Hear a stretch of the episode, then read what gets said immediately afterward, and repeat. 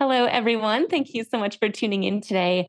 I have a very special guest with me, Prasanna Ranganathan. He is a human rights lawyer, diversity, equity, and inclusion practitioner, accessibility advisor, documentary filmmaker, and author. And I'm not sure if you are aware of this or not, but October is National Disability Employment Awareness Month. And on today's episode, Prasanna talks to us all about disability rights disclosing your disability, and steps to improving disability inclusion and belonging.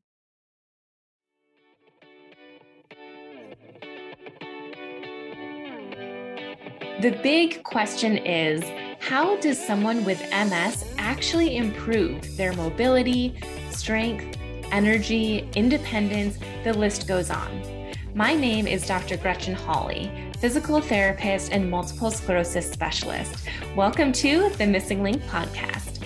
Tune in as I share the top strategies and exercises to help you gain control over your life with MS using research driven insights and advice from top industry experts.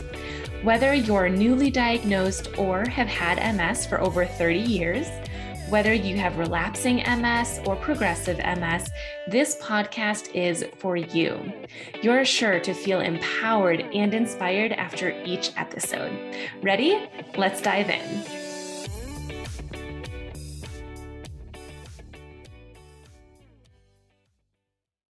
Prasanna, thank you so much for being here with me today. Thank you so much for having me, Gretchen. I'm so excited for this conversation. I am too. I, as I was just saying before we pressed record, I think it's such a perfect time because October, as many people may or may not know, is National Disability Employment Awareness Month. And when this releases, it's going to be October. And I think that there's a lot of discussion to be had around disability awareness in general, let alone eh, specifically in the employment area. But before we dive into those questions, is it okay if I ask you a question from my interview deck? Oh my gosh, I'm excited. Let's go. awesome. Okay, I'm going to shuffle over here. You know what's crazy is this is my second deck of questions, and each deck has 52, and I'm about halfway through it, meaning I've had a lot of guests on my episode. Wow. Okay. I'm very intrigued to find out what question will be coming my way. Yes. Okay. Your question is Which actor or actress would you want to play in a movie of your life? Oh my gosh, this is such a great question. I have always struggled to have an answer to this question growing up because I didn't see anyone who looked like me, who was racialized or disabled or queer or just like had that sort of sense. I mean, so listen, this is a dream pie in the sky, like casting choice. And I by no means think I look like him at all. In fact, he's aspirational in terms of fashion goals and everything. But I would absolutely love Dev Patel to play me in a movie. Oh, that's a really great choice. Yes. I'm just like, I, I have no qualms about thinking I look remotely like Dev Patel. He's obviously gorgeous and like an incredible accomplished actor. But if I can choose anyone, I'm choosing Dev Patel. Why not? Shoot for the stars. Exactly. awesome. So, what a lot of people probably don't know, unless they were at Chronicon, is that you and I actually met at Chronicon. You were the moderator for the panel that I was on, where we were talking all about the audacity to thrive. And one thing that I picked up on you right from the beginning was just your energy and your enthusiasm and your love for life, even with tons of stuff that's going on in the world.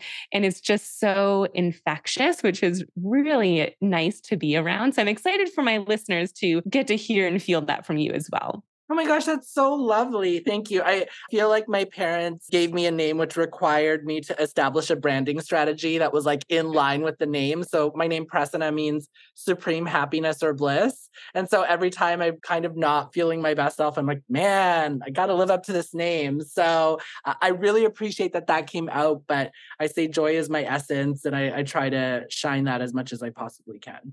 I love that so much. Can you share a little bit about? Who you are and how you got to where you are now. So, you're a human rights lawyer. You have like so many different accolades diversity, equity, and inclusion practitioner, accessibility advisor, documentary filmmaker, author, all these things. Can you share a bit about who you are and how you got to this place? I love that question. So, for me, I always say that I was very curious about the stories of other people. And I also was like very passionate about telling stories. And so for me, a lot of my childhood growing up, as I referenced earlier, I didn't see myself reflected in movies or in television, which I love movies and television. So I felt sort of isolated and disconnected from the stories that people were telling. And throughout my own career in life, I often was the first person in a particular place or space. So, the first racialized, queer, disabled person in this organization or on this team. And what did it mean to bring the fullness of who I am to what I do? And so, I would say my story has always been a curiosity about the stories of others a real interest in telling stories so that people who didn't have access to certain opportunities or places or spaces could see themselves reflected or could see the possibility that they could be a part of that space. So that's always been my dream and goal. And I've worked now, like you said, in a number of sectors as a human rights lawyer, as a DEI practitioner, as a producer, as a storyteller and author, but fundamentally motivated by the question of who is in this space, who is not in this space? What are the barriers that are keeping people out? And what can I do with my skills and my experience and my privilege to unlock opportunities for people and remove those barriers? So that's been what's animated my life. And whether I've been doing any of those things you named earlier, it's always been with that curiosity in mind. I love that. And I think it's so powerful because in the disability space, there's not a whole lot of inclusion and belonging there, especially when we look at our systems. But even just a very quick example. So, to prepare for this podcast episode, I was doing some research, and I believe what I put in Google was just Disability Employment Awareness Month.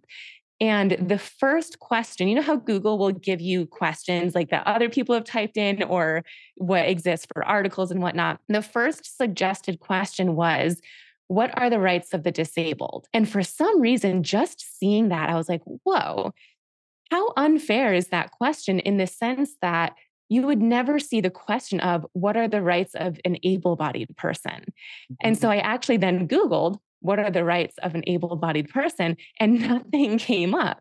So just the fact that what are the rights of the disabled exists, it shows the separation so clearly that there isn't that inclusion, there isn't that equality between someone who's able bodied versus disabled.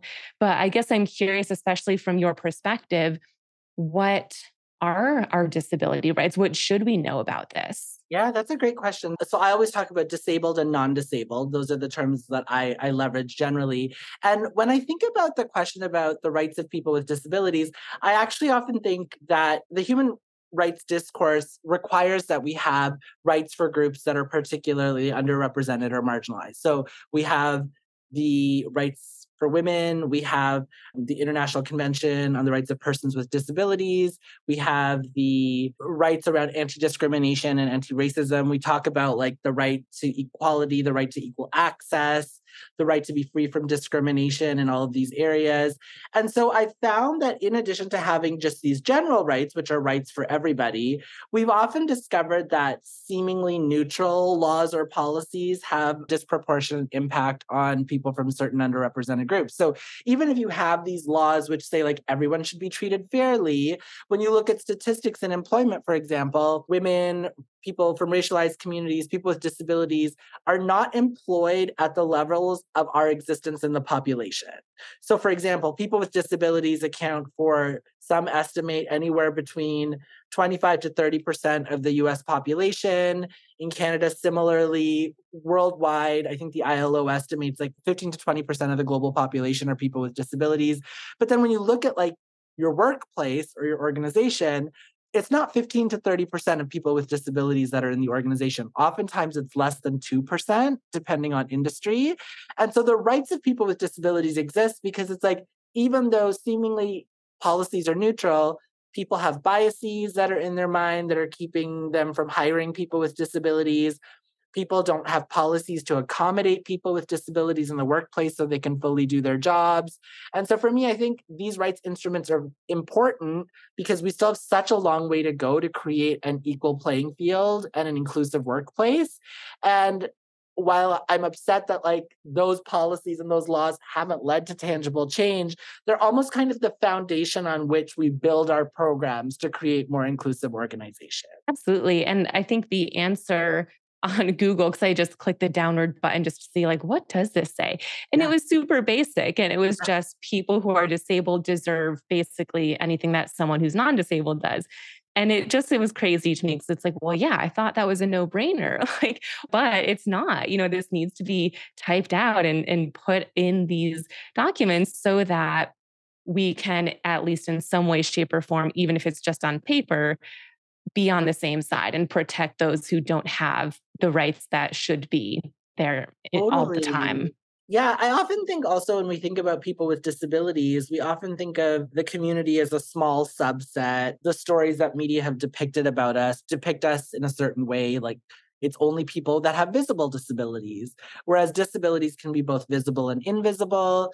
Disabilities can actually impact up to 75% of our the population because a disability can be permanent it can be temporary it can have a, an impact on um, your ability to navigate the world and like engage in major life activities but i think the key thing about disability is it's the one identity category that has the potential to touch everybody at a certain point in their life and i think what people are so unaware of when they view people with disabilities like myself, I'm blind, uh, when they view me and others who are members of the disability community as like other, oh, like that's not my experience, you're the other, or they're not really realizing the ways in which that keeps us out that marginalizes us further. And so when I say inclusion, I always say include people with disabilities in the design of your programming. Include us in how you want your organization to be created. Because if you do that, then you're building inclusively at the outset. You're making sure that your processes and systems are accessible. If you own a physical business, you're making sure that that's accessible and inclusive to people with disabilities. And I think, like, by including us, we're not then othered or marginalized. We're a core part of the community that's designing what serves the community. Yes. And what a better way to serve the community when you are getting that input from everyone, not just certain people. Exactly. And I think like you bring bring up such a great point because when we often think about people with disabilities, the focus tends to be when we talk about accessibility, it's like, how do we make sure that the physical space we're including people with disabilities in is accessible? So we'll say, is there a ramp? Is there an accessible restroom or re- accessible washroom? Is there an elevator in the space if you need to navigate between floors?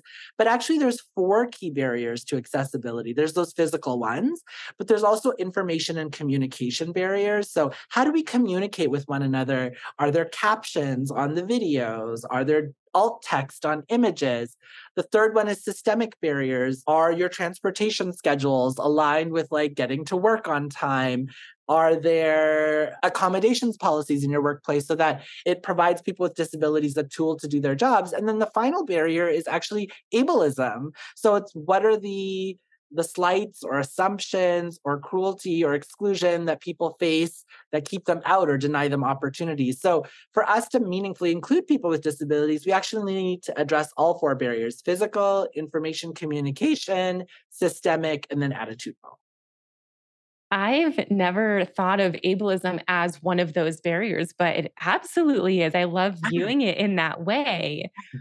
Wow, that's really powerful. Expand our mind when it comes to, or expand our view when it comes to how we address accessibility and how we address disability inclusion unless we talk about all four of those areas because you could create an organization that has physically accessible spaces that does inclusive uh, communication that has an accommodations policy. But if you have someone who's like i will not hire a person with a disability because i have a bias that they're less capable of doing the job that they face all these barriers uh, i don't want to deal with that then that's an an ableist attitude. You're saying that people with disabilities are less capable, less intelligent, less viable at doing these jobs. And that's a barrier for us getting opportunities. So, unless we address it as a core part of it, we're not going to make a real difference. Absolutely. And especially as you touched on a little bit earlier, when those disabilities are invisible versus visible. You know, it's so obvious when you have a disability if you need to use a rollator or a walker, a walking stick, anything like that.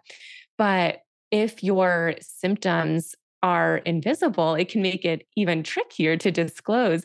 I guess one question I have for you is how and when should you disclose your disability, whether it's invisible or not?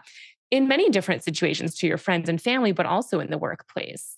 Yeah, it's a great question. So I always, because my vision loss was progressive, like year over year, it gets worse. I'm now at the stage where I'm blind. And for me, it's been an interesting situation. I now use a cane navigating everywhere. So, like you said, that's a visible disability for people. But when I was earlier on in the journey and I didn't, one of the questions that I often faced with employers was when do I ask for accommodations in the hiring process, like even in the job interview process? When do I disclose to get accommodations in the job? Because I had a few experiences where the interviews were going amazingly we had great conversations. We talked about what I would work on once I started. Like it was a matter of here's a start date that we're thinking about, not we're still assessing your skills. And then I said, that's so great. I want to self identify as someone who has vision loss. Here are some of the accommodations I'll need, like a screen reader, a larger monitor. It was like fairly standard things that most offices could leverage pretty quickly. And I just never heard back from the recruiter after that. Wow. Complete silence. And so I'm someone who's a human rights lawyer who was at that stage interviewing for a human rights lawyer position uh, at a law firm with other lawyers who are well aware that you cannot discriminate against someone on the basis of disability for hiring them or not. And when I said, I'm a person with a disability, here are the accommodations I need, and those lawyers stopped talking to me, if I, with all of the privilege I had and the knowledge of the system I had, face that, then what do people across different sectors and industries, what are they facing on a regular basis? And that was an example where it was like pretty overt because the conversation stopped right after I identified. It's also been in places where people have said ableist remarks to me in interviews. So I've like known that right away. But what happens in the context of you self identify and then they don't hire you? But then if you don't self identify, are you erasing a part of your identity to be a part of that organization? So for me, it's been a balance. I've now come to the stage of my career where I have the privilege where I can self identify pretty quickly. And now, especially because we're doing interviews over Zoom, I wouldn't use a cane to navigate to the interview. So some of that is also covered, but I will now self identify very early on and request the accommodations I need based on the format of the interview because I want to know that the workplace I'm thinking of joining is an inclusive workplace. And if they give me signals early on, I will self select out because I do not need to be in an environment that's unsafe. But I know that's the privilege I have of having built a career over the last 17 years that I can make those choices but I know a lot of people can't. So my advice is always self identify at the point where you need accommodations because you need to share in Canada at least you need to share what your functional limitations are that stem from your disability and what accommodations you'll need to get that work done. So you don't need to tell people about the nature of your disability, but you can say, I have difficulty seeing things that are projected at a distance. So if this interview requires me reading something that's on a PowerPoint on a screen far away, I might need the printed text close to me in larger font. So that's something you would say in the interview. But if the interview is something where you there aren't limitations associated with your disability that arise, then I think you should have the agency to choose when you self identify. So I always tell people you will know best based on the employer, and it'll change every single time. You might have an employer where they signal right away that they're an inclusive workplace. And so you want to make sure that's the case. In other cases, you might want to wait until after you've signed an offer to have conversations around accommodation. It's so difficult because it just, you're constantly navigating that tightrope of what does it mean to be who I am in a world that's not always inclusive. Right. Especially when you do want to accept that part of you and it's not something that you're trying to hide. What about for people who in the workplace, you had a job for even, let's say, 20 years, the same job, and then you were diagnosed with something yeah. that causes some form of limitations? Yeah. I mean, how would your answer kind of stay the same? Like it's up to you when to disclose that. Is there yeah. a right and wrong way? How to navigate that? I mean, the challenge with accessibility and accommodations is like the laws vary based on what they require. Some people just require you to share very basic information. And when I say limitations, like I, I, think this is also really vital. When I say I have a disability, there's no flaw or defect in me, right? Like there's nothing wrong with me. I don't need to be fixed or cured. I always say my disability arises in my interaction with the world around me, which is designed for people who see. So the fact that I'm blind, there's not something wrong with me internally that needs to be corrected. I live in a world that was designed for people who have vision or who have sight. So my disability arises in that interaction. So then the responsibility shouldn't be on me. The responsibility should be on the enabling environment around me to create accommodations so that I can meaningfully engage. So that's that's the premise I want to start from.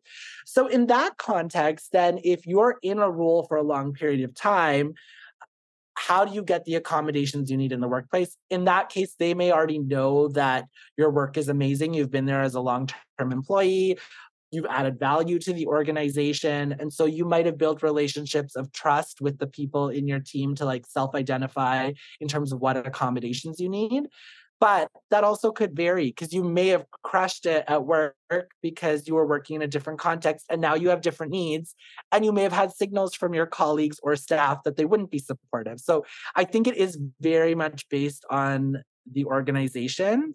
But I would say the one thing when it comes to self identification is it's always an individual choice, and each organization has different policies. So some might require you to provide medical documentation before they'll even engage in the conversation.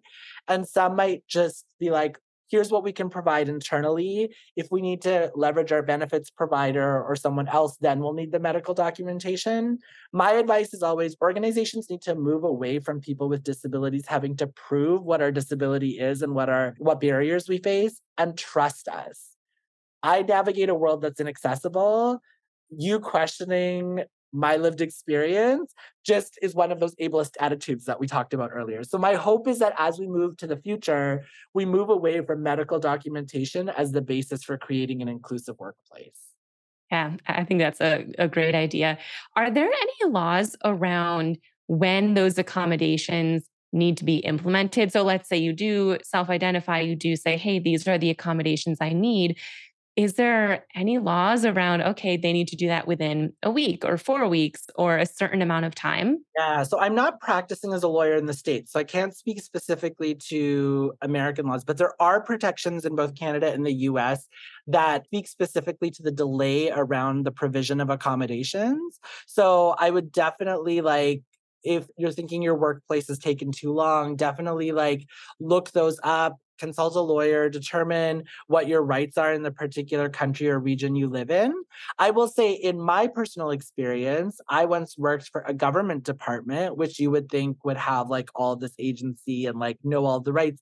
It took seven months for me to get my accommodations. And while I was waiting for the accommodations to get in, my probation period didn't start for the role. I still worked in the job and like tried to navigate the limitations that existed in the environment because of my disability but the probation period couldn't start till all my accommodations were in place. So I ended up as a person with a disability having double the probationary period that anyone, any non disabled employee would have had just because the organization failed to get accommodations in place fast enough. Wow, that's crazy. And again, you know, the places that you've worked, you would assume would be on top of it, like on their A game with getting these things done which is why it's so frustrating when I'm like, my experience is working within an industry and a profession that is very aware of disability rights, that knows what its obligations are, and still continues to fail people with disabilities on a repeated basis. So I can't even imagine what it's like in sectors where they don't necessarily have all the information at um, their disposal. Right. And one thing that you touched on in the very beginning of how you got to where you are now is that you love storytelling and stories.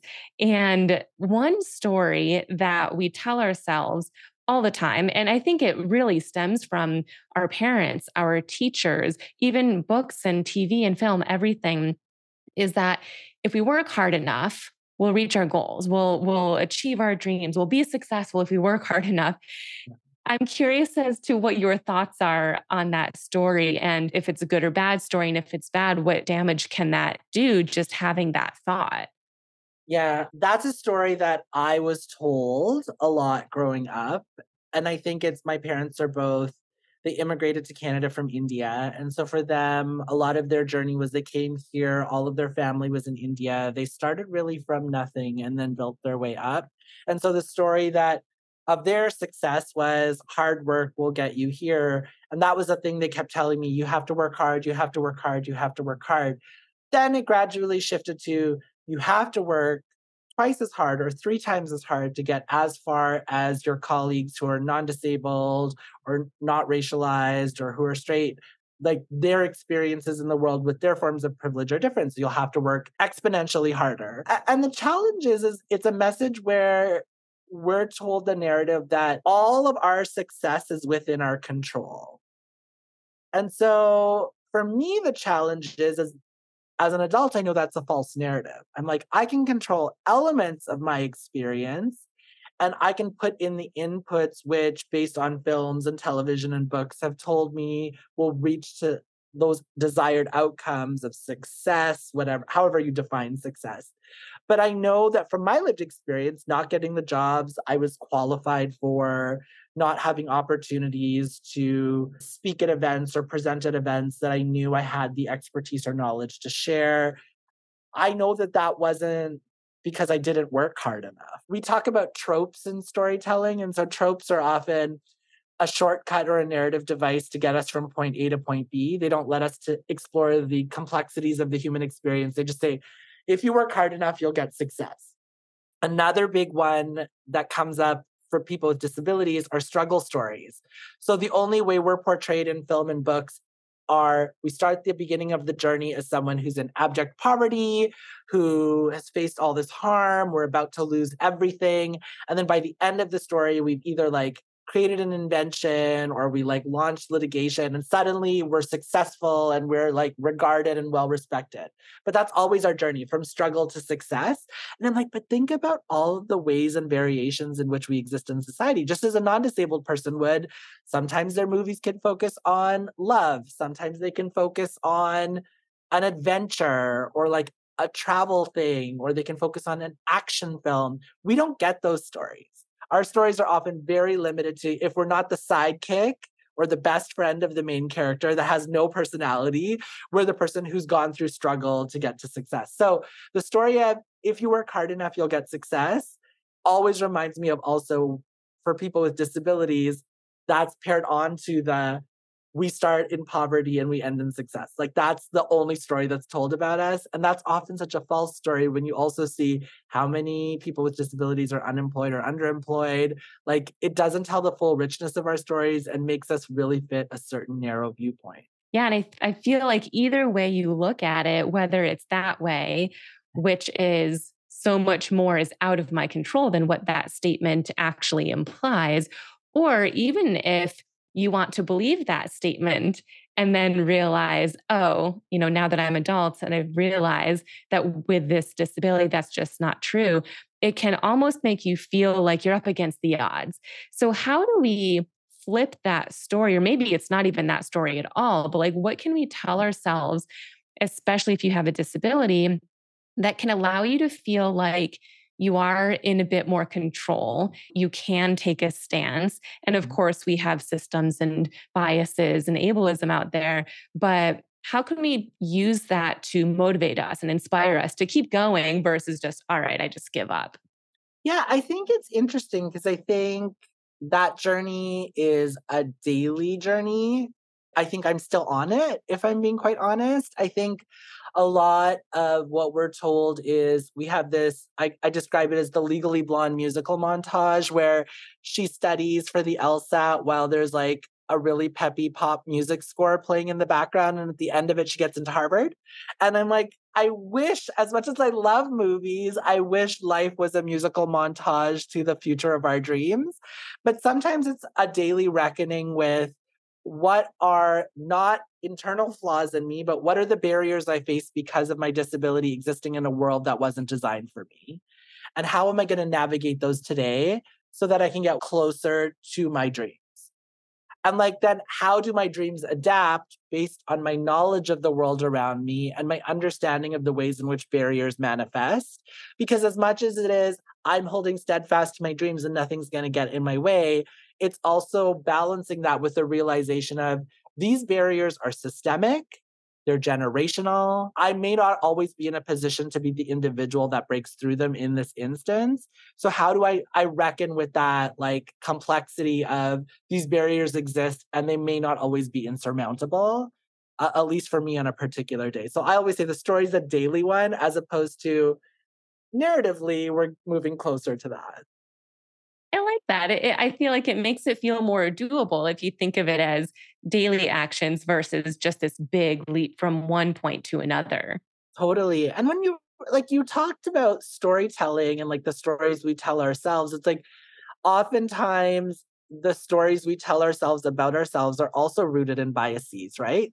Like a bias doesn't necessarily need to be a story someone has heard about people with disabilities and as a result they take an action. It also can be stories that society has told us about what we can and cannot do and then we internalize those stories and create our own world in which we say well only these opportunities are for me and those ones aren't. And so in some cases there might be realistic barriers we face based on the world we're navigating but sometimes it also might just be the story we've internally told ourselves about ourselves and that's yeah. so devastating as well. It really is. How do you, you know, and this could be a whole nother conversation, mm-hmm. but those stories can really make or break us, especially if they're ones that really put you down. Mm. How would you even suggest that someone start to work on understanding what their own personal stories are, whether, regardless of where those stories came from? Yeah. But is that something that we should do? And how do you even go about it? One of my favorite books, which I've been referencing a lot lately, but it's called The Untethered Soul by Michael Singer. And one of the chapters is called The Inner Roommate. And I always think that one of our biggest jobs as human beings is determining the difference between the inner roommate versus our er, inner voice. The inner critic or the inner roommate would be like, Who are you to think you can wear that shirt? Who are you to think at your age you can wear a shirt with that many colors on it? And then the inner voice, meanwhile, is telling you, use your fashion to express the joy that you hold within. And so a lot of our life is determining what voice we listen to on the inside. Is it the one that's telling us that we're less than, that we don't deserve the fullness of our dreams? Or is it the one telling us you have everything you need to move to the direction you want to go? Or here are the questions you need asked. Here are the things that you might need support on. Here's how you should probably reach out. So it's like determining who's the person that's speaking to you internally, that's moving you forward in the direction of your dreams, and that's deeply invested in your joy? And what's the voice inside that's telling you you're not enough, you're never going to be enough? Who are you to think that you are enough? And I think that's one of the first things I think that if we're going to eliminate the person or eliminate the biases we hold about ourselves, the first thing is to determine what voice we're going to listen to and the inner critic doesn't just exist as a villain that you've created. The inner critic exists because of the media you've consumed as well, right? Like if the stories you've only ever heard about people with disabilities are that we struggle, that we face barriers, that we have a hard life, then that's something you internalize about your own experience as well. And, and society gives us so many examples statistically in all fields about the barriers that we face. But how do we live within that reality while allowing it to also not limit the possibilities we hold for ourselves. Wow, I love that so much. I love that inner roommate. It actually reminds me of a story a few, actually more than a few years ago, maybe like, I don't know, five to seven years ago my sister and I went to a Tony Robbins event. I think it was geared towards really listening to your own self, what you want, what you're looking for in life. And, anyways, we came away from that with one of the memories being to differentiate, kind of like you were just saying, our, our inner voice versus the part of us that doesn't want us to succeed, limiting beliefs. And we didn't hear it in the way that you just said it. So what we ended up doing was, yeah, we should give that person a name. And so anytime we had a negative thought, I believe my sister's limiting belief voice was Blanche. And so she would always say, Oh, that that's not me thinking that. That's just Blanche telling me that. And I remember thinking it was such a cool way to differentiate it. Because if you think of them as people, like as the inner roommate or as Blanche, you can think, well, I don't have to listen to Blanche. She's a different person. You know, she's a different thought. Or I don't have to listen to my roommate.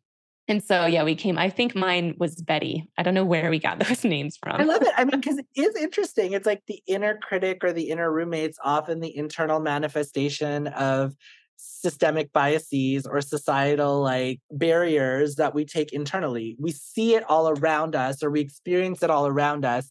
So our inner voice then tells us those falsehoods about ourselves. It takes all the external data, weaponizes the external data, and then tells us that we cannot live in the fullness of our dreams. And the dangerous thing about it is like sometimes it's so hard to identify that that's what's happening because some of it is rooted in the things we see happening in society. So it's also like, oh, yeah, like there's some truth to this when it's like that might be true in society, but it's not something that should be used to harm the way you see yourself. Right, right.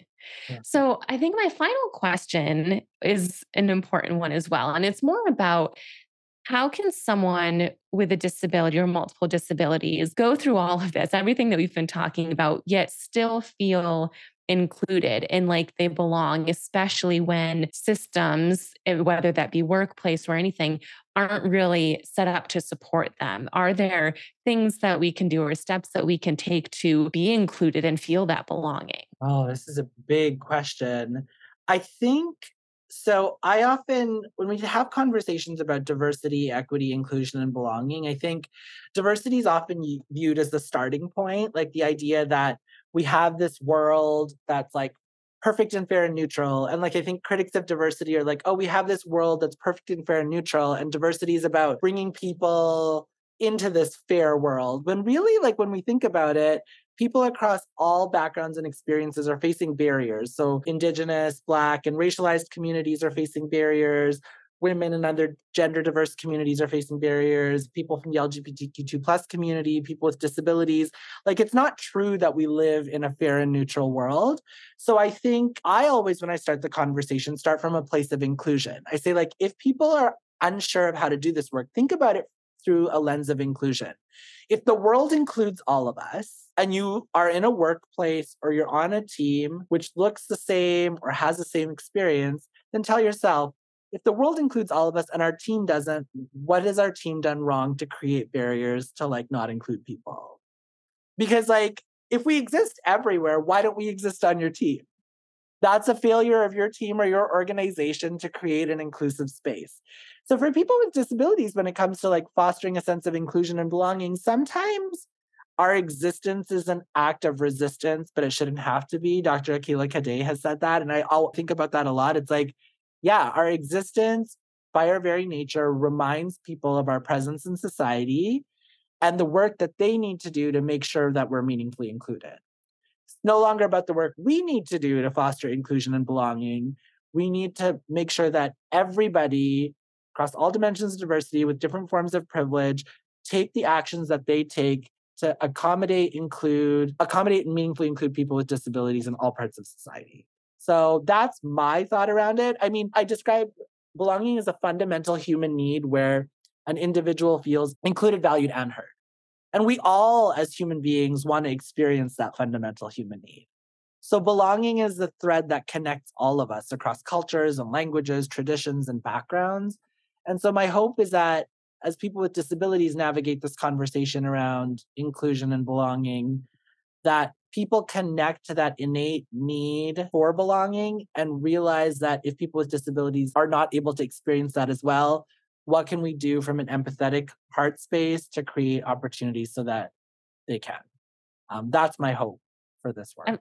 Yeah, absolutely. And especially, I think what I'm taking away from that too is that it's not up to the person with a disability, it's up to the people around them, the workplace, the friends, family yeah. to understand, you know, what their biases are yeah. and or how they can make them feel belonged and included versus being the cause. Totally. And if we talked about the definition of disability, like the social model definition, it's the disability arises in our interaction with the world around us right? It's not a flaw or defect internal to us. My disability as someone who's blind arises in my interaction with the world around me, which is designed for people who see.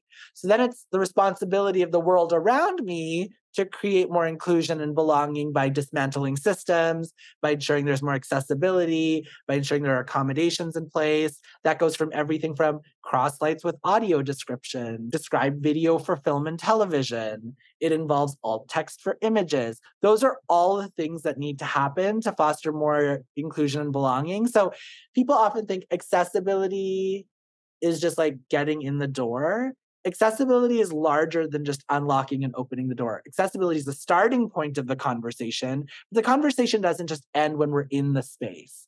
The conversation starts when we're in the space. And that's why I always say human rights legislation, accessibility legislation is the foundation on which we build the life of our dreams. It's not the goal that we're reaching for. The foundation, not the goal. Yeah. I love that. That's awesome.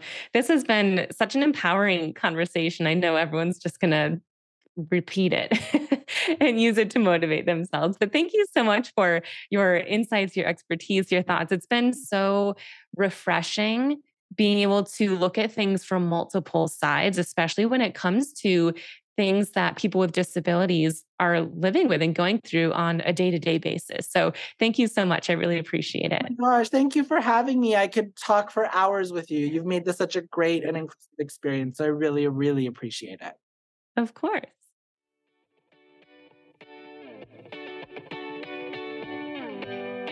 Thank you for listening to today's show. I am so grateful to have you as a listener. If you'd like extra resources, such as a video of one of my seated exercise classes, my favorite core exercises, and the opportunity to ask me your questions, head to missinglink.com forward slash insider. That link will be shared in the show notes along with links to my social media handles. If you loved this episode and think a friend or family member with MS would benefit from listening, please go ahead and text or email this podcast to them right now. Sharing this podcast will help me educate and empower as many MS warriors as possible. Thanks again for joining, and be sure to tune in next week for another episode of the Missing Link podcast.